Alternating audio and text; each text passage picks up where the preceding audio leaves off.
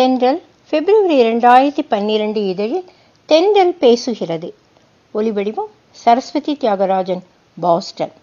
அதிபர் ஒபாமாவின் state of the union உரையில் அவுட் சோர்சிங் குறித்து அவர் கூறியவை இந்தியாவில் சர்ச்சையை கிளப்பியுள்ளது.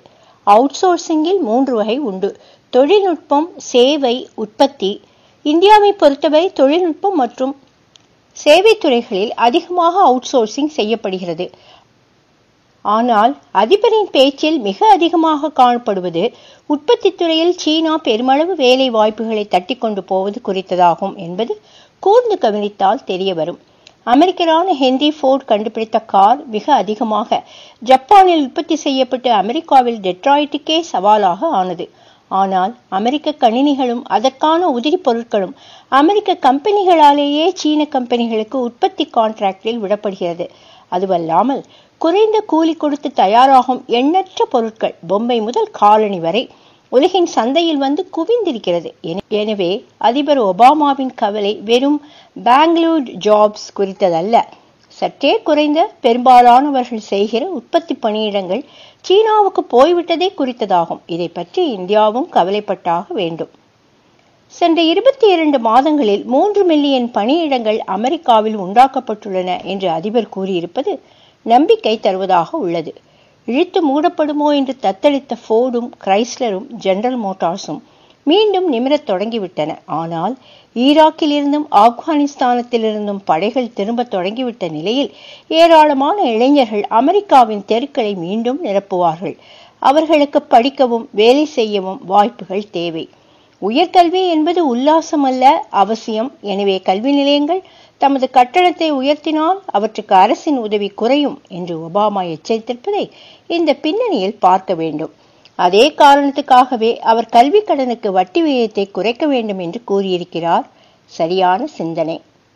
கல்வி கட்டணத்தின் கிடுகிடு உயர்வு அமெரிக்காவில் மட்டுமல்ல இந்தியாவிலும் பெரும் சவால்தான்.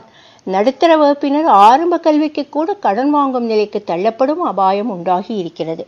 சென்ற பத்தாண்டுகளில் பொதுவாக வருவாய் தரம் ஏறி இருக்கிறது என்று சொன்னாலும் செல்வ பங்கீடு ஒன்று போல இருப்பதாக சொல்ல முடியாது. ஆனால் திடீரென வருவாய் பெருகிவிட்ட ஒரு தட்டினரை வைத்து கல்வியில் எல்லா நிலைகளிலும் கட்டணங்கள் கூறியை பீத்து கொண்டு ஏறி போய் விட்டன தமிழகத்தை பொறுத்தவரை அரசு பள்ளிகளின் தரமும் உயர்ந்திருக்கிறது என்றாலும் ஓரளவு வசதி படைத்தவர்கள் கூட தம் குழந்தைகளை தனியார் பள்ளிக்கு அனுப்பவே விரும்புகிறார்கள். எல்லாவற்றிலும் அரசு மூக்கை நுழைப்பதும் கட்டுப்படுத்துவதும் ஒரு மக்களாட்சி அரசில் விரும்பத்தக்கது அல்ல என்றாலும் கல்வி கட்டணங்களை நன்கொடைகள் உட்பட அரசு நெறிப்படுத்தாவிட்டால் எல்லோருக்கும் கல்வி என்ற நிலை வெறும் ஏற்றளவில் நின்று போகும் அபாயம் உள்ளது. உலகின் சிறந்த கல்லூரிகளோடு கைகோத்து அங்கே பிற்பட்ட சமுதாயத்தினரும் சேர்வதற்கான கல்வி பயிற்சியை ஒரு அறக்கட்டளை வழியே இலவசமாக தரும் திட்டத்தை அமல்படுத்துவது வெள்ளை அமெரிக்கருக்கே சாதிக்க கடினமானதாகும். ஆனால் ஒரு இந்தியர் அதிலும் தமிழரான அருண் அழகப்பன் அதை சாதித்திருக்கிறார்.